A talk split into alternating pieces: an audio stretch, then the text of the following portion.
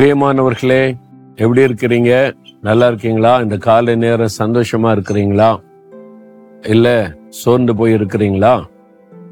இல்லை ஆண்டவர் என்னை கைவிட்ட மாதிரி தெரியுதே, நான் பதிலே தரமாட்டேங்கிறாரு, ஜெபம் பண்ணி பார்க்குறேன், ஒன்றும் நடக்க மாட்டேங்குது, ஆண்டவர் என்னை மறந்துட்டாரோ, என்னை கைவிட்டுட்டாரோ, நான் கொஞ்சம் ஒழுங்கா ஜெபிக்கலை, நான் ஒழுங்கா ஆண்டவருக்கு பிரியமா நடக்கலை, அதனால ஆண்டவர் என்னை கைவிட்டுட்டாரு, என்னை மறந்துட்டாரு, அந்த மாதிரி நினைக்கிறீங்களா? சூழ்நிலை அப்படிப்பட்ட எண்ணத்தை உண்டாக்குதா?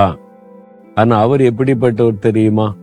அவரை குறித்து என்ன சொல்லப்பட்டது தெரியுமா? உபாகமம் 4:31 உன் தேவனாயிருக்கிற கர்த்தர் இரக்கமுள்ள தேவனாயிருக்கிறபடியால் அவர் உன்னை கைவிடவும் மாட்டார், உன்னை அழிக்கவும் மாட்டார். நீ தப்பு பண்ணிட்ட, ஒழுங்கா ஜெபம் பண்ணல, நீ இப்படி பாவம் செஞ்சுட்டு அழிச்சிருவேன், அப்படிலாம் செய்ய மாட்டார். நான் உன்னை கைவிட்டுட்டேன் அவ்வளவுதான் போ அப்படின்னு கைவிடவும் மாட்டார். ஏன் தெரியுமா? அவர் இரக்கம் உள்ளவர்.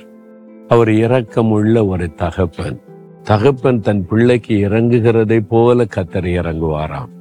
அவர் இரக்கமுள்ளவராய் இருக்கிறதுனால உங்களை கைவிட மாட்டார். நம்ம பல சமயத்துல அப்படிதான் நினைப்போம், இன்னைக்கு நான் ஜெபிக்கல, கொஞ்ச நாளா நான் ஆண்டவரோட நெருக்கமா இல்லை, இந்த சூழ்நிலை என்னை அப்படி ஆக்கிட்டு, அப்படிலாம் சில சமயத்துல நம்மை நாமே அப்படி வருத்தி கொள்ற மாதிரி நம்ம யோசிப்போம்ல. அதனால ஆண்டவரும் என்னை கைவிட்டுட்டாரு, மறந்துட்டாரு அப்படின்னு நினைப்போம். நம்மை போல ஆண்டவர் அல்ல. அவர் ரொம்ப இரக்கம் உள்ளவர், மனதுருக்கம் உள்ளவர். ஐயோ, என்னுடைய மகன், என்னுடைய மகள் சோர்ந்து போனானேன்னு சொல்லி, நான் எப்படி உன்னை கைவிடுவேன், நான் எப்படி உன்னை மறப்பேன், நான் உன்னை அழிக்கவும் மாட்டேன், கைவிடவும் மாட்டேன்னு சொல்லுகிறான். எவ்வளவு சந்தோஷம் இல்லை? அப்ப திரும்ப ஆண்டவர்களை ஒப்பு கொடுங்க. அதுக்காக நம்ம அப்படியே இருக்கக்கூடாது இல்ல, வேத வாசிக்காம ஜெபிக்காம ஆண்டவரோட வாழாம இஷ்டப்படி வாழக்கூடாது இல்ல.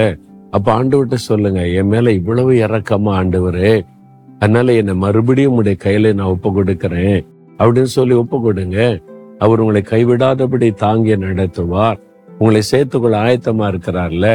நீ பாவம் செய்துட்ட, நீ நேற்றைக்கெல்லாம் ஜெபிக்கல, இன்னைக்கு வராத அப்படின்லாம் சொல்ல மாட்டார். நம்முடைய பலவீனம் அவருக்கு தெரியும், சூழ்நிலை அவருக்கு தெரியும். அவர் அறிந்து நமக்கு உதவி செய்கிறவர். பிறகு எதுக்கு நீங்க கஷ்டப்படணும்? இன்றைக்கு உங்க காரியத்துல எல்லாம் அவர் அற்புதம் செய்வார் பாருங்க, அதிசயமா செய்வார். உங்க மேல அவர் அன்பா இரக்கமா இருக்கிறத வெளிப்படுத்துவார். நான் உன்னை கைவிடல, உன்னை விட்டு விலகல் என்பதை நிரூபித்து காண்பிப்பார்.